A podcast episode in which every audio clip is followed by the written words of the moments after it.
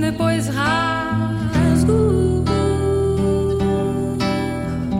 e depois rasgo.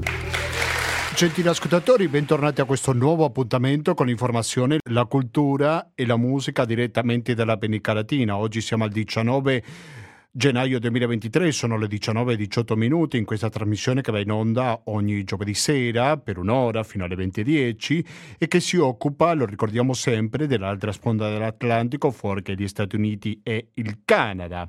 In questa trasmissione che faremo due collegamenti internazionali, come fa spesso questa trasmissione, entrambi i casi in diretta, perché da una parte continueremo ad approfondire, a capire meglio, per così dire, una situazione molto complessa, perché ci sono tanti risvolti da capire, come il caso della attaccata democrazia brasiliana. Ci sono tante notizie che riguardano sempre il Brasile, come per esempio che Lula ha deciso la destituzione di 13 militari di alto rango, cioè gente che lavora o lavorava al palazzo presidenziale che è stata invitata ad andare via. Se parliamo di una persona in particolare, dovevo pensare ad un ex ministro di Bolsonaro, ad Arsen Torres, che è l'ex segretario di sicurezza, che è stato accusato di centrare con la mossa golpista di domenica 8 gennaio.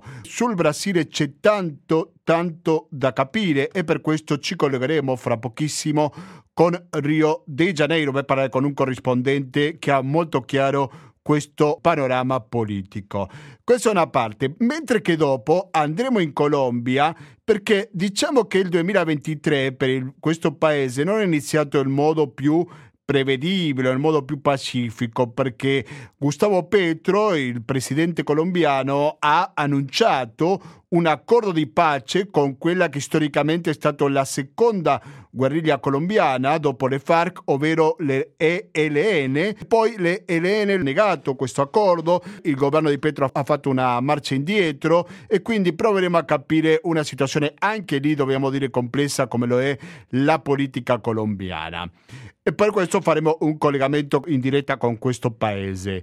Naturalmente che poi ci sono altre notizie che per una questione spazio oggi non svilupperemo più di tanto, come per esempio quello che sta succedendo in Perù, un paese al quale ci siamo dedicati in più di un'occasione dopo il 9 dicembre quando iniziò la rivolta popolare contro il governo di Boluarte e sono stati diversi atti di violenza ma anche di repressione da parte del governo.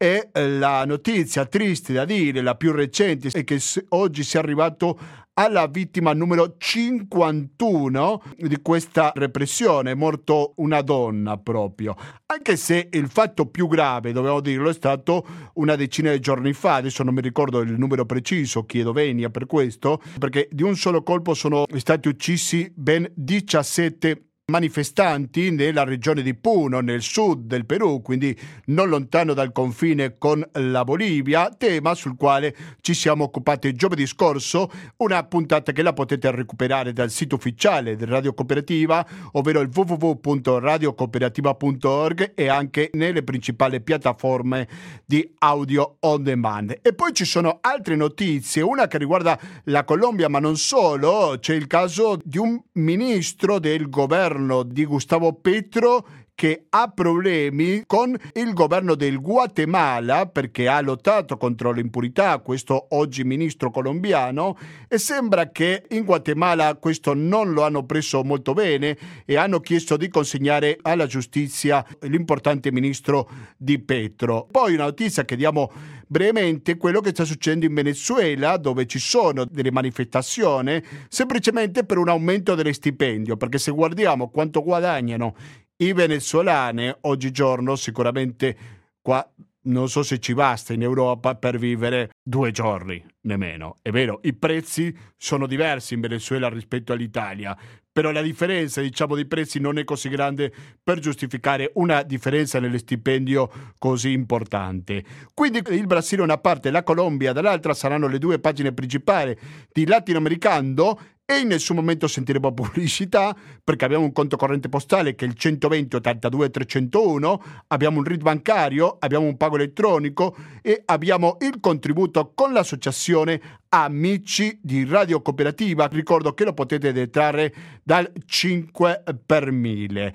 Dunque, adesso sentiamo un po' più di musica nella puntata 858 di Latinoamericano, latinoamericando-gmail.com, ripeto, latinoamericando-gmail.com e oggi ci accompagna musicalmente Adriana Calcagnotto. Visto che faremo il collegamento con Brasile, cosa meglio che sentire la bellissima musica di questo grande paese. Dunque, rimanete all'ascolto della cooperativa, torniamo fra poco. Rasgue as minhas capas e não me procure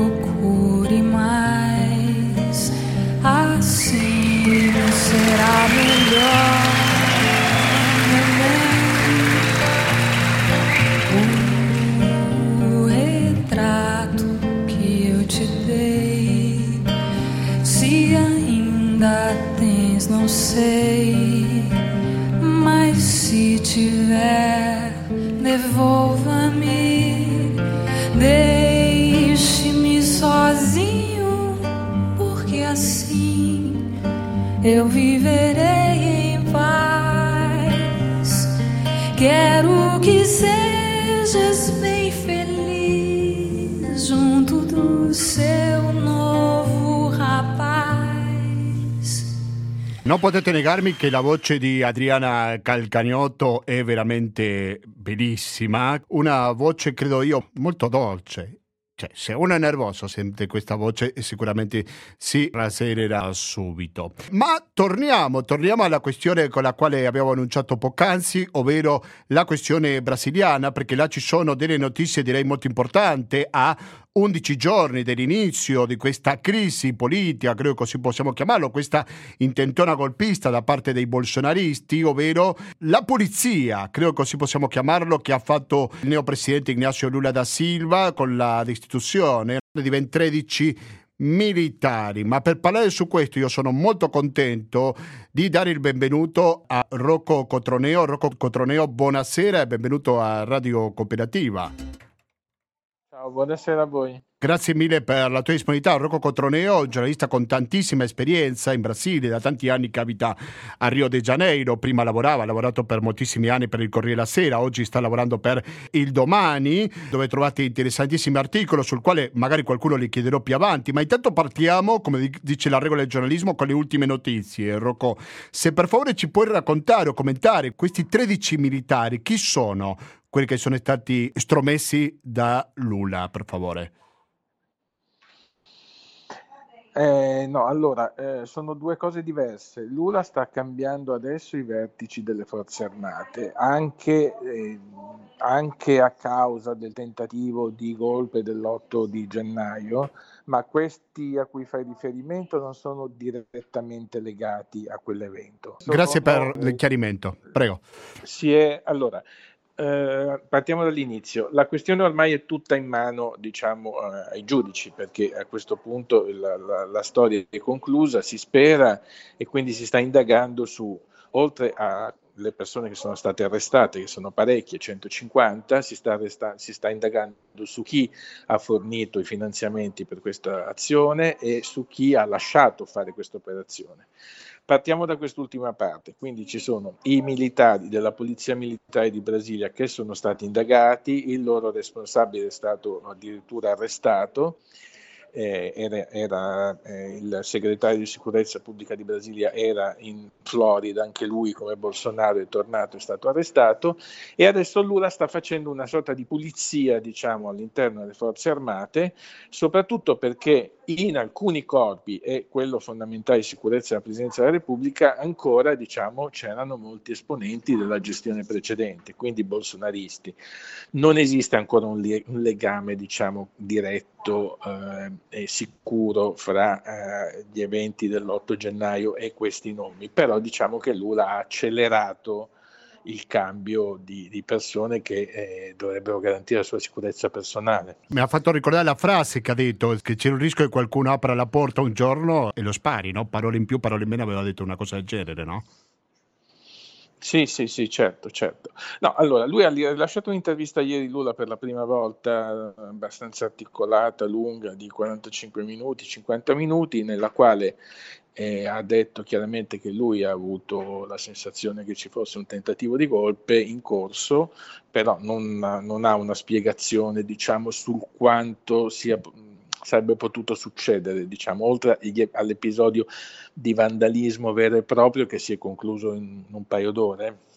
Poi lui è tornato, ha ripreso il controllo completo della, della situazione, non c'è stato diciamo, uno scontro aperto fra varie anime delle forze armate, quindi mh, non abbiamo diciamo, segnali, almeno che ci manchi qualche elemento, non abbiamo ancora segnali per capire appunto se c'era un tentativo per cui dopo la folla sarebbero dovuti arrivare degli interventi diciamo armati veramente perché insomma non dimentichiamoci che quello che abbiamo visto era un, è stato un episodio di vandalismo, però insomma dove non c'era una rivolta armata vera e propria organizzata. No? Quindi la, la, la, cosa su cui si sta indagando a questo punto è se ci fosse eh, una, una, seconda ondata che doveva succedere quella domenica, non è successa, ed eventuali complicità. Siete all'ascolto di Latinoamericano per Radio Cooperativa, dall'altra parte della linea ci risponde il collega giornalista Rocco Cotroneo che ci sta descrivendo in diretta da Rio come la situazione politica del Brasile, ma una persona che sicuramente è centrale in tutta questa vicenda, soprattutto dallo scorso 8 gennaio, è Anderson Torres, che è l'ex segretario della sicurezza. Lui sicuramente è più coinvolto, ma perché è così coinvolto in tutta questa vicenda, Rocco? È quello, la persona a cui riferi- facevo riferimento prima, che è stato arrestato al suo ritorno dalla eh. Florida. Allora, eh, Anderson Torres era il ministro della giustizia del governo Bolsonaro e poco prima diciamo, del cambio della guardia a fine, a fine anno è, passato diciamo, dal Ministero della Giustizia del governo federale alla eh, carica di segretario della sicurezza pubblica del distretto federale di Brasilia il che è sembrato piuttosto curioso, no? perché questa persona, diciamo, ovviamente non poteva più stare nel governo centrale perché era un uomo di Bolsonaro e quindi dal 31 dicembre, dal 1 gennaio, tutti gli uomini di Bolsonaro sono usciti dal governo. Però invece il governo del distretto federale è un governo locale e il governo è in mano ai bolsonaristi perché hanno vinto le elezioni che si sono tenute contemporaneamente alle presidenziali. Quindi diciamo che questo Anderson Torres è traslocato in una, ovviamente in una carica di minore importanza, comunque è traslocato nella stessa carica nel governo del distretto federale. Solamente ha avuto la bella idea anche lui di andarsene in vacanza in Florida, chissà come mai, dove anche Bolsonaro è scappato il 30 dicembre per la Florida e non ha lasciato diciamo, nessuna indicazione, nemmeno diciamo, come dire, un piano di emergenza nel caso sarebbe potuto succedere qualcosa a Brasilia nei giorni in cui lui non c'era. E di fatto è venuto fuori che l'8 gennaio la polizia eh, militare del distretto federale che da lui dipende è stata in assoluto quella che, ha, eh, che è rimasta a guardare.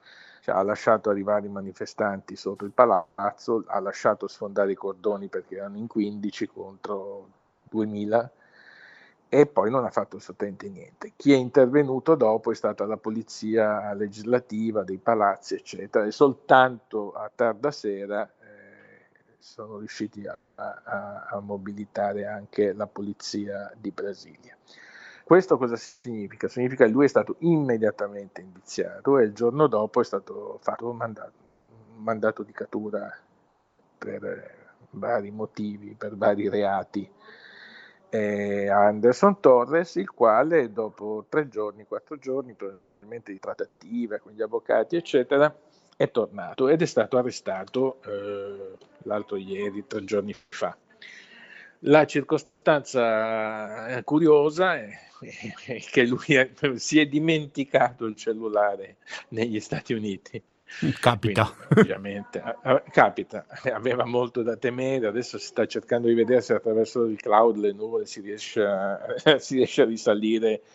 Eh, allora, non, non, esiste la certezza assoluta su questa cosa, ma eh, c'è, c'è, il sospetto molto fondato che lui con Bolsonaro si sia incontrato mm. al, eh, in Florida. Questa è la prima storia. La seconda storia è che durante la perquisizione della sua casa a Brasilia, la polizia ha trovato un documento che era un vero e proprio golpe, ordine di golpe, che sarebbe dovuto, uno stato di, di assedio che sarebbe dovuto essere proclamato da Bolsonaro quando era ancora al potere. E cosa ci faceva questa minuta, questa bozza nel, nel suo, nelle sue carte? Lui ha detto, ah, è una delle tante cose che ho ricevuto, avrei dovuto buttarla via, non vale niente, non è successo niente. Beh, però, insomma, voglio dire, non è una cosa da poco. Nello, nella, nella, nell'abitazione del ministro della giustizia è stato trovato un documento che avrebbe configurato quello sì davvero un golpe, perché quello sarebbe stata un'operazione che il Bolsonaro ancora in carica, ma con le elezioni già perdute, quindi diciamo fra novembre e dicembre, avrebbe fatto un intervento eh, illegale, cioè uno stato di difesa, mi pare che fosse la definizione, che è una specie di annullamento delle elezioni, con pretesti assurdi infondati, no? ovviamente, perché le elezioni sono state regolari e sono state riconosciute regolari da tutti. Quindi adesso lui, che per adesso non ha voluto rispondere alle domande, eh, ieri c'è stato il primo tentativo di interrogatorio, Anderson Torres ieri non ha risposto, dovrà diciamo, rispondere a queste due cose, una più grave dell'altra, una diciamo, sui fatti di Brasilia, e, e due su questo, su questo, documento che è stato trovato ed eventualmente un, su un eventuale progetto di golpe con Bolsonaro. Ma in concreto, Rocco Cotroneo, quante possibilità ce ne sono che l'ex presidente Bolsonaro finisca in carcere? Eh, questa è una bella domanda. Sai, eh, allora, che lui sia stato l'ispiratore di tanti episodi durante il suo mandato. Lui aveva già delle inchieste in corso, ma si riferiva erano soprattutto cose legate alle fake news, eh, insomma, cose legate diciamo non a cose realmente accadute, a fatti avvenuti, no? più che altro su interventi dei suoi, e, e inquinamento e istigazione, sai, quelle cose per cui eh, è difficile definire una responsabilità penale personale chiara. No? Adesso eh, c'è un secondo fronte che è questo, cioè eh, ci sono dei giudici che cercheranno di, di legare diciamo, il suo discorso che è sempre stato antidemocratico, è sempre stato fascista, è sempre stato eh, filogolpista, a agli episodi che poi sono realmente accaduti. Episodi che giungono al termine di due mesi di lunghi accampamenti e presidi di suoi fedelissimi davanti alle caserme, perché non è che c'è stato, è venuto fuori dal nulla l'8 gennaio, l'8 gennaio è la conseguenza di due mesi di proteste dei bolsonaristi che non volevano accettare il risultato delle elezioni e chiedevano alle forze armate di intervenire. Le forze armate non sono mai intervenute, questo è un fatto, neanche quando erano sotto il controllo di Bolsonaro, quindi lui può dire no, ma io non ho fatto assolutamente niente, io me ne sono semplicemente andato il 30 di dicembre perché il mio mandato scadeva, eccetera. Se avessi voluto fare un golpe avrei avuto due mesi di tempo per farlo perché le forze armate rispondevano a me. Ok, quindi questa diciamo può essere la sua difesa e quindi lo lascerebbe diciamo libero da responsabilità penali. Però è da vedere perché ancora molta roba può essere trovata molte cose possono molte carte Torres potrebbe parlare per esempio potrebbe dire delle cose che mettono nei guai Bolsonaro. Eh, questo diciamo è il quadro. E poi c'è l'opportunità politica perché eh, in una situazione così tesa arrestare Bolsonaro non, non è esattamente in questo momento sì, gettare acqua no, sul Questo si collega, Rocco Cotrone, a un'altra domanda che volevo farti perché tu la settimana scorsa hai pubblicato un articolo sul Domani tracciando un profilo di un giudice sicuramente centrale, come il caso di Alexander de Moraes, che tu ben descrivi come un giudice che non è di sinistra sicuramente, tutt'altro, però che comunque viene attaccato da parte del bolsonarismo. E questo si rapporta, se vogliamo, a un'altra questione, che è quanti bolsonarismi ce ne sono in Brasile, perché così come ci sono quelli che attaccano l'istituzione, magari ci esistono altri bolsonaristi un po' più moderati che non so se hanno deciso di cambiare posizione, se continuano a sostenere Bolsonaro o è cambiato qualcosa nel quadro dell'opposizione brasiliana odierna. Beh, che ci sono non c'è dubbio, avendo preso il 48,5% dei voti è mezzo paese, quindi eh, la destra non è, non è, assolutamente minoritaria, cioè è minoritaria ma non molto minoritaria. Come dicevi tu, però giustamente ci sono usciti anche dei sondaggi dove il 95% della popolazione in assoluto respinge i fatti dell'8 di gennaio. Eh, è, è così piccolo il bolsonarismo radicale? No, secondo me è un po' più grande del 5% è molto più piccolo del 49%, però esiste, esiste una destra radicale come ormai esiste in tutti i paesi del mondo, eh, però insomma radicale non vuol dire che siano pronti a prendere nuovamente il palazzo, a cercare di fare, anche perché insomma questi ci saranno delle condanne, ci sono condanne probabilmente anche molto pesanti, ci sono imputazioni per terrorismo, cioè terrorismo vuol dire 20 anni, 30 anni di galera, cioè eh, cioè, non è una cosa da poco per uno che pensa di essere andato lì a rompere un vetro, capisci? Quindi eh, quanto è pericoloso, quanto ancora esiste in questo radicalismo? Politicamente ancora forte, eh, però diciamo dal punto di vista della minaccia vera e propria alla democrazia, io non credo che ci siano, io credo che da questo punto di vista una certa destra si sia bruciata, cioè è un fatto pesante. Un autogol. Un che lascia il segno. Quasi. Come? Un autogol, dico. Sì, un autogol soprattutto ha rafforzato Lula in un momento in cui proprio, sai, non era partito proprio benissimo, aveva, doveva, doveva dividersi con tutti gli alleati, ha dovuto fare 35 ministeri, distribuire le cariche, cioè lui è, ha vinto le elezioni, ma insomma eh, era in un momento diciamo di negoziato, di cose un po' complicate, mm, quindi sì, sicuramente ha aiutato Lula, sicuramente ha aiutato Lula, ah, certo, questo, questo. però allo stesso tempo appunto l'inizio del nostro discorso, cioè scorie di bolsonarismo e di destra sono ancora presenti e quindi con quelle bisognerà fare i conti. Fa fare i conti, sì, sicuramente. E la sputerà Alexandre de Moraes, secondo te, cioè, potrà portare avanti tutte le sue indagini contro Bolsonaro e non solo? Ma sai, è molto discutibile. Alessandro de Moraes è uno degli undici giudici della Corte Suprema. Ehm, non, tutto, non è detto che tutto ripassi dalle sue mani, anche perché sono molte, molte polemiche su questo. Tieni conto, Bolsonaro non ha più neanche immunità, lui non ha immunità parlamentare, quindi non dovrebbe, cioè, lui dovrebbe, dovrebbe essere soggetto al giudice naturale eh, ordinario. Eh, eh, cioè un giudice qualunque eh, dovrebbe occuparsi di Bolsonaro, non più un giudice della Corte Suprema, perché lui non ha più l'immunità. Eh, ci sono molte polemiche in Brasile, anche al di fuori della destra, sull'eccesso di poteri di Alessandro di Moraes, mm. che in realtà in Brasile la Corte Suprema ha molti poteri e si occupa di una quantità enorme di cose e non lo so, io non credo che lui abbia voglia di mettersi in un duello personale, capito? Cioè non è una figura come il procuratore, come hanno avuto Sergio Moro, come noi abbiamo avuto... In effetti Moro cioè... che aveva una centralità sicuramente molto importante in Brasile fino a qualche anno fa, adesso lo sta sostituendo De Moraes forse, no?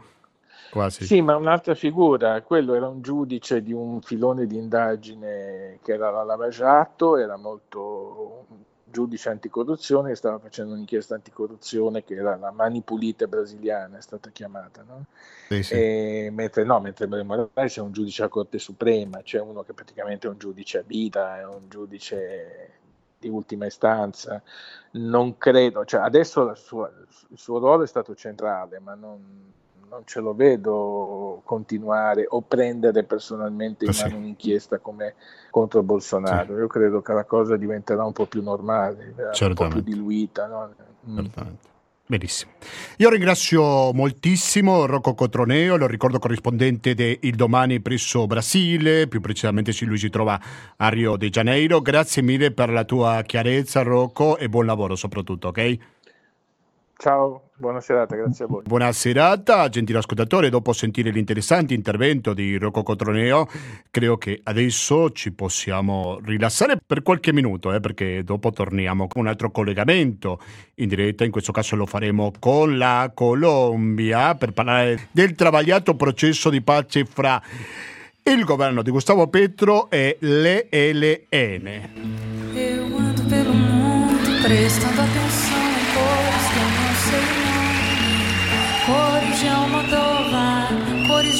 de Frida Kahlo, cores. Passeio pelo escuro, eu presto muita atenção no que meu irmão ouve. E como uma segunda pele, um calo, uma casca, uma cápsula protetora.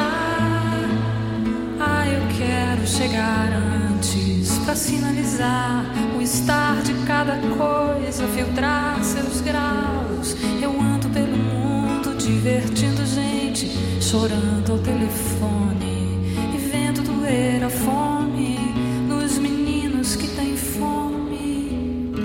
Pela janela do quarto, pela janela do carro, pela tela, pela janela, quem é ela, quem é ela, eu vejo tudo enquadrado, remoto controle. Eu ando pelo mundo e os automóveis correm para quê? As crianças correm para onde?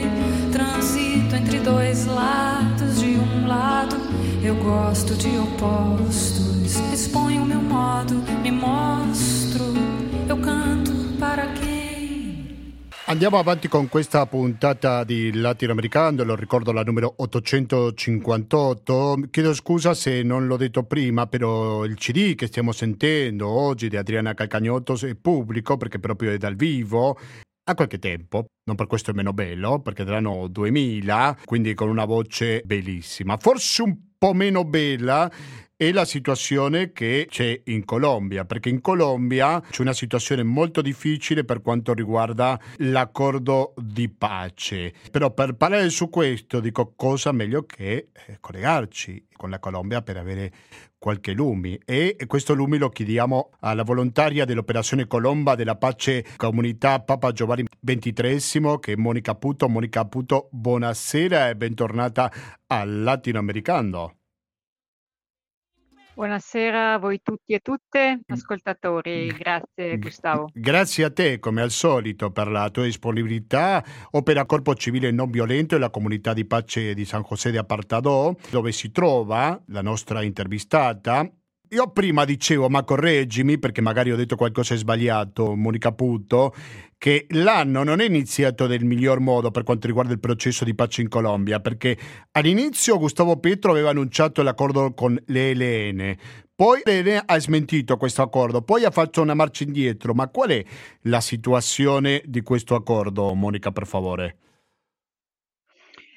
No, beh, dobbiamo sicuramente vedere tutti i lati positivi di questo evento importantissimo che è iniziato già con subito dopo l'insediamento di Petro in agosto dell'anno scorso, nel senso che Petro con questo progetto politico di Paz Total ha messo sul, sul piatto della bilancia del suo lavoro un tentativo veramente grande, se, se, se riuscirà, di arrivare a in parte un accordo di pace, in questo caso parlando appunto del, dell'ELN, e per d'altra, d'altra parte riuscire ad arrivare anche a una eh, trattativa di, di, dialogo per una possibile sottomissione alla giustizia eh, per quanto riguarda gli altri gruppi eh, che rimangono attivi nel paese, che sono la dissidenza delle FARC, la seconda Marchetalia e, e i gruppi delle AGSE che comprendono Autodifensa Gaetanista di Colombia, ma che sono gruppi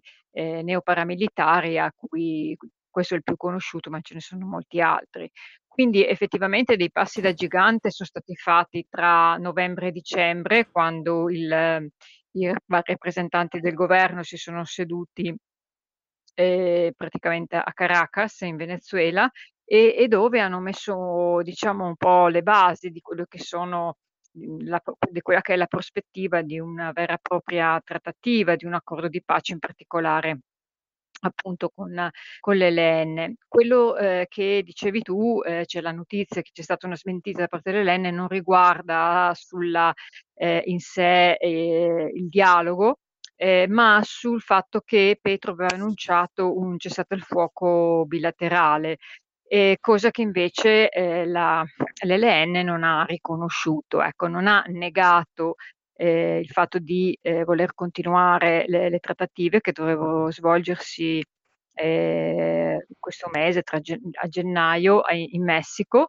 Mi pare che ieri ci sia stato anche una, un incontro insomma, tra, tra i vari esponenti, rappresentanti, delegati, e, però eh, ripeto, è da sottolineare che ehm, è, è, fondamentale insomma, questo, questo passaggio, eh, che questa negazione dell'ELN ad accettare il cessato il fuoco bilaterale un po' eh, rappresenta eh, o rappresenterà uno dei, dei, tanti elementi di difficoltà. No? Eh, no, non dimentichiamo che la, la differenza sostanziale tra la ed questa è la ragione per cui si parla di un accordo di pace con l'ELN, mentre si parla di una eh, ricerca di dialogo di, eh, per quanto riguarda la, smob- la, smobilitazione degli altri gruppi e la del, sottomissione, alla giustizia degli altri gruppi, che è il profilo politico. Quindi l'ELN richiede, come fu per le FARC, un riconoscimento che di fatto ha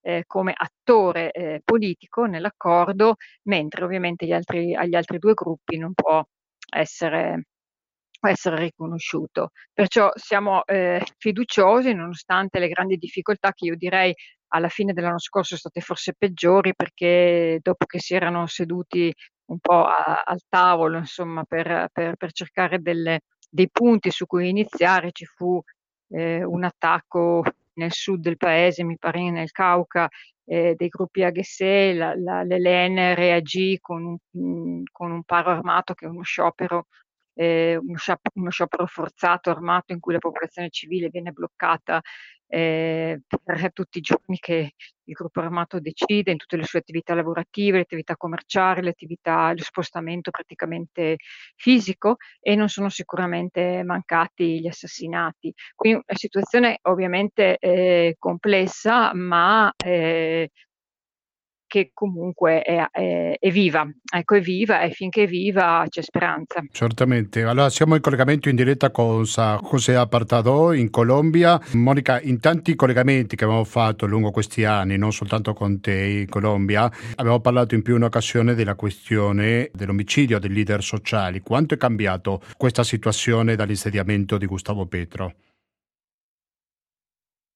Ma non, no, non moltissimo, a parte che ovviamente stiamo parlando di una manciata di mesi, ecco, da, da agosto a, ad oggi. Non possiamo aspettare che cambi tutto in pochi mesi, questo è vero. Sì, sì, sì, sì, sì, lui ha fatto sicuramente il gabinetto nuovo dei ministri è, dà un, una prospettiva interessante, una prospettiva diversa, con, con personaggi anche di calibro che eh, ecco, promettono in un certo senso quello che, che vorremmo tutti, no? una, una, direzione verso il rispetto dei diritti umani e verso una pace totale eh, che sia veramente, eh, nas- che nasca veramente da una giustizia sociale.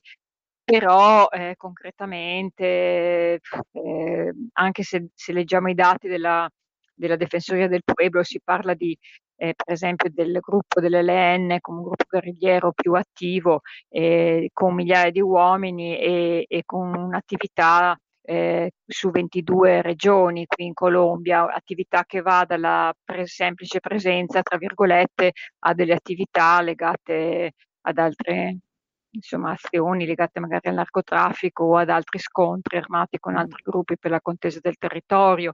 E non dimentichiamo che eh, dall'accordo di pace ad oggi eh, ci sono più di 344 ex guerriglieri delle FARC che si erano sottomessi al processo di pace, che sono stati assassinati e uno anche, mi pare, pochi, pochi giorni fa, se non erro così anche leader sociali, così anche leader purtroppo eh, Rio Vivos, per esempio di Trituango, una situazione molto molto difficile, delle proteste eh, associazioni eh, che protestano per, per, la situazione ambientale non solo di questa grande mega impresa, eh, ma altre situazioni in cui leader eh, attivi nelle loro comunità purtroppo vengono, vengono ancora assassinati. Quando si è fatto l'accordo di pace, dentro le farmo qualcuno non l'ha accettato, ha deciso di continuare con la lotta armata. Se pensiamo all'ELN, dobbiamo pensare a un gruppo compatto, forte, unito. Che gruppo è? Eh, sì, storicamente è sicuramente il gruppo più, più attivo, no? si è formato all'incirca eh, negli, anni, negli, anni, 60 e eh, diciamo che ha avuto un, un, percorso abbastanza simile a quello del, delle FARC ed è anche per questo che il governo no, ne riconosce l'identità politica ed è per questo che, come dicevo prima, si parla appunto di una, negoziazione di pace, non si parla solo di un, una sottomissione alla giustizia o una mobilitazione del gruppo. E per quello che riguarda sì, le nostre conoscenze, direi, direi di sì, che è compatto, abbastanza intransigente eh, con insomma, delle, delle, caratteristiche anche ben definite eh, gerarchicamente parlando. Ecco, sì, eh, allora, io mi chiedo se questa parola che hai appena usato, Monica Puto, ci deve spaventare, ovvero intransigente, perché quando pensa alla persona intransigente magari è più difficile che si siede a negoziare un tavolo. Eh, no, significa che sì, per, per, un lato, però dall'altro significa anche che in qualche maniera eh, eh, facciamo un esempio pratico per intenderci, no? eh, anche le FARC hanno, eh, hanno cercato di, di mantenere eh, un profilo che non tradisse quella che era la loro ideologia per quanto riguarda ad esempio il punto sulla riforma agraria e, e per quello che riguardava in particolare appunto la, la riforma eh, agraria e la, l'eradicamento forzato e quindi eh, dipenderà da qual è la linea che il governo propone, mm-hmm. eh, però questo, questo, può essere sinonimo o si, può significare sì che ci sarà molto da discutere, molto da dibattere, eh, ma, ma, credo che, eh, che, che, il governo sia pronto anche a, a scommettere su queste ulteriori difficoltà che ci potrebbero essere. E secondo te, per quello che hai parlato con colombiani, vicino, dove ti trovi, o non so se hai avuto qualche contatto con qualcuno di Bogotà, ha sostegno il governo di Petro in questa trattativa? Ma io credo che fondamentalmente rispecchi un po' quello che sono state le elezioni, no? Eh, le elezioni, la sua vittoria è venuta anche in seguito a un certo scontento popolare, a una situazione dove la Colombia stava vivendo dei momenti difficili, di, di, eh, di grandi proteste, di situazioni in cui eh, la gente faceva veramente fatica insomma, ad andare avanti, era stanca di tante cose. Però è, è, anche vero che eh, Petro vince eh, poco più insomma, che con la, col 50% ecco, dei votanti e credo che questo anche rispecchi in questo momento eh, il, suo, il, suo, appoggio. Chi lo ha appoggiato fino ad ora credo che scommetta anche, desideri anche eh, si possa eh, raggiungere questa, eh, questa, chiamiamolo tra virgolette, questo disarmo ecco, sì, di, sì, di, tutti questi, di questi gruppi è un sogno, un desiderio, eh, però io credo che siano tanti gli ostacoli, ma veramente tanti gli ostacoli. Sì, soprattutto dopo tanti anni facile. dove la violenza ha fatto da, da padrona in questo paese. Allora eh, chiedo Monica Puto, lo ricordo che si trova alla comunità di pace di San José Apartador, che è volontaria dell'operazione Colomba della comunità Papa Giovanni XXIII. Se ci puoi ricordare o raccontare cosa è che state facendo voi, che lavorate per la pace, che lavorate con le comunità locali, quali sono eh, le vostre attività, Monica? Sì, io appunto faccio parte della comunità proteggiamento XXIII di un progetto che si chiama Operazione Colomba ed è proprio il corpo civile non violento della comunità Papa Giovanni che opera in diverse parti no, del mondo.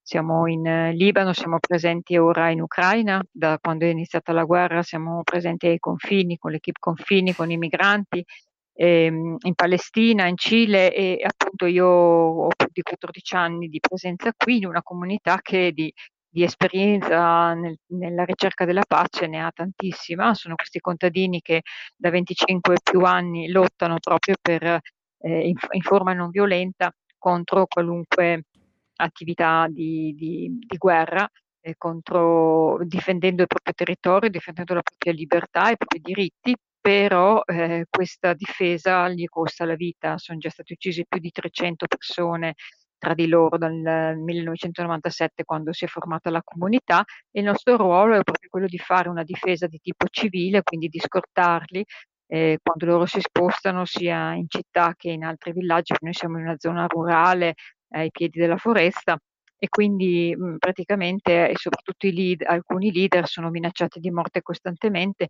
eh, prima degli accordi di pace un po' da tutti i gruppi, eh, sia legali che illegali, poi ultimamente sopra, eh, soprattutto appunto dei gruppi ehm, gruppi neoparamilitari che eh, minacciano questi contadini proprio per la loro attività, non solo di denunce attraverso delle costanze, come si chiamano, cioè quindi delle denunce pubbliche di quello che avviene, ma proprio anche perché si oppongono a determinati modelli capitalistici che vedono come obiettivo il territorio, la presa del territorio, aggarrare, prendere, distruggere il territorio fa- attraverso quello che sono le imprese eh, di mineria piuttosto che di allevamento estensivo, che di coltivazione estensiva e che impediscono invece delle piccole riforme rurali, una vita eh, contadina semplice che sia eh, di autonomia alimentaria e che non rispetti quel modello capitalista, ma che rispetti il modello dell'essere, dell'essere umano. E per quest- tutte queste differenze ecco, di, di, pensiero e di, di, metodo di vita, loro sono a tutt'oggi eh, minacciati. Tu ti senti più protetta per il fatto di essere italiana che stai lavorando lì, Monica? Sì, diciamo che fino ad oggi, fino ad oggi questo ha funzionato come deterrente, essere diciamo, un gruppo eh, di internazionali, osservatori internazionali o appunto un gruppo di eh, scorta civile internazionale. Eh, aiuta. un peso politico per cui aiuta, eh, aiuta a fungere eh, da, da, deterrenza. Poi stiamo parlando comunque di persone che sono armate, che hanno piani, metodi eh, eh, sì, eh, molto lontani ecco, dal rispetto dei diritti umani, però eh, su questo contiamo, insomma. Certamente. Contiamo. Credo che comunque non possiamo, non va mai dimenticato il caso che stiamo parlando ormai da due anni e mezzo, che è il caso di Mario Pacciola, no? che è scomparso il 15 luglio del 2020. Sì, lui era italiano e comunque non ci possiamo ancora schierare perché la giustizia non ha detto la parola finale, per il caso di Pacciola credo che va ricordato, no? non so quanto è presente questo caso oggi in Colombia, Monica. Eh, cioè, non saprei perché noi non siamo diciamo, addentro questa parte più eh, giuridica del, caso di Mario, ma noi insomma ovviamente come tutti, come tutti attivisti, come tutte persone che lavorano per i diritti umani, per eh, per rispetto alla famiglia, certamente lo ricordiamo sempre e come tutti cerchiamo e vogliamo la verità. La, la giustizia e verità per Mario Pacciola, esatto. sicuramente. Allora, per chi voglia contribuire con la vostra comunità di pace, chiedo magari a qualche ascoltatore che si senta attratto dal tuo racconto, ne so, come può avvicinare a voi, come può darvi una mano, Monica?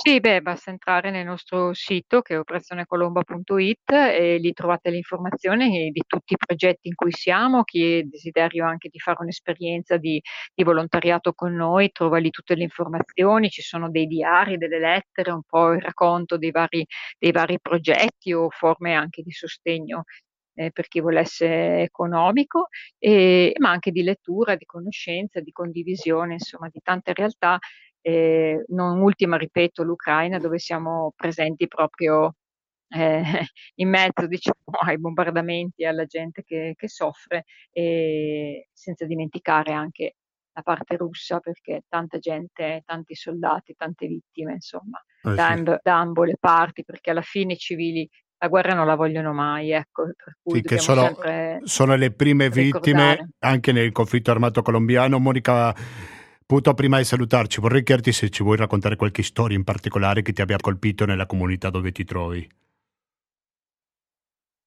Ma le, le storie, beh, in particolare, diciamo la storia sicuramente del, del leader che si chiama Arman Graziano Posso, e alcuni lo, lo, conoscono perché magari ha avuto anche modo di far conoscere un po' di più la sua storia nel mondo, ma forse chissà, molti ovviamente no.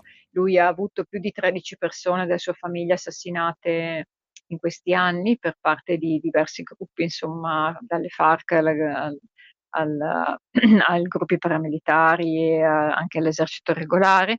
È stato anche a Cuba dentro, in seno a quello che è stato il processo di pace come rappresentante delle vittime, proprio perché tanto è stato il, il, il dolore no, a 360 gradi provocato dal, dal, conflitto ed è il rappresentante legale della comunità di pace di San José ed è una persona estremamente mite.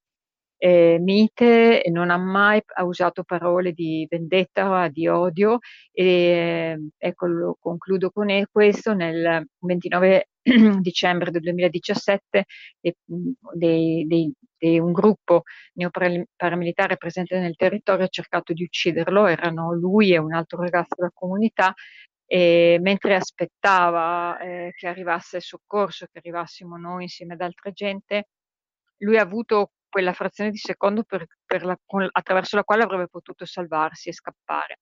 Però vedendo l'amico, vedendo l'altro compagno eh, che l'altro compagno sarebbe rimasto da solo con queste persone che erano armate di, di pistole e macetti, ha deciso di rimanere, ha detto piuttosto che scappare, moriamo insieme. Mi sembra molto emblematico il racconto che ci fa Monica Putto in diretta dalla comunità di San José de Apartador in Colombia. Lo ricordo che Monica Putto è volontaria dell'operazione Colomba della comunità Papa Giovanni XXIII. La ringrazio moltissimo per la sua testimonianza e naturalmente per il lavoro che sta portando avanti, quindi molta forza. Ok Monica?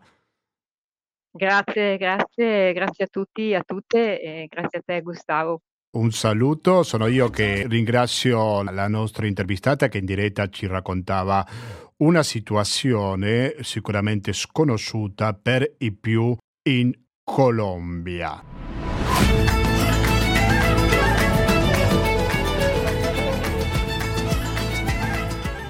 Certamente che il latinoamericano, attraverso Radio Cooperativa naturalmente, prova a portare questa informazione difficile da trovare altrove e non vi disturba con nessun sponsor pubblicitario. Per questo preghiamo sempre agli ascoltatori semplicemente darci una mano, perché altrimenti senza il vostro contributo non si va da nessuna parte. Come? Attraverso il conto corrente postale 120 82 301, attraverso il RID bancario, attraverso il pago elettronico, attraverso il contributo con l'associazione Amici di Radio Cooperativa. In questa puntata, l'858, che si è dedicata principalmente al Brasile, dopo questa crisi politica, credo così possiamo chiamarla, dopo l'8 gennaio, con questa intentona golpista da parte dei bolsonaristi, e poi ci siamo trasferiti in Colombia. Comunque se c'è una cosa che mi ha fatto piacere sentire del primo intervistato, Rocco Cotroneo, è che magari i bolsonaristi sì, ce ne sono, o almeno i più oltranzisti, che sono quelli che mi preoccupano, però magari non sono una grande maggioranza. Questo sicuramente è un messaggio rasserenante, penso io.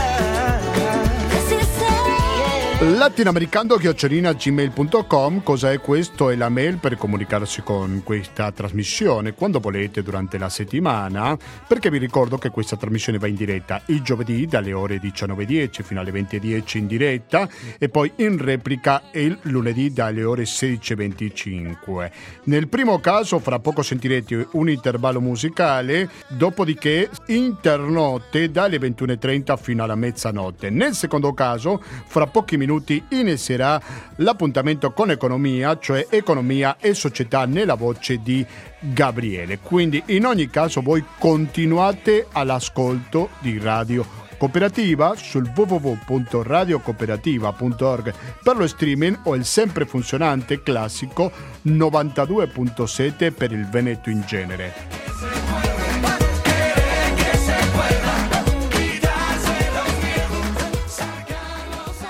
Questo sito potete trovare podcast di questa trasmissione e anche nelle principali piattaforme di audio on demand, ma anche trovate il palinsesto aggiornato, come contribuire con radio cooperative, tante belle informazioni interessanti per tutti quanti, ma soprattutto per gli ascoltatori di questa emittente. Quindi basta, da Gustavo Clown non mi resta più che salutarvi, noi ci diamo appuntamento a lunedì prossimo con la rassegna stampa di Radio cooperativa. Grazie e alla prossima! Tentar al futuro con el corazón.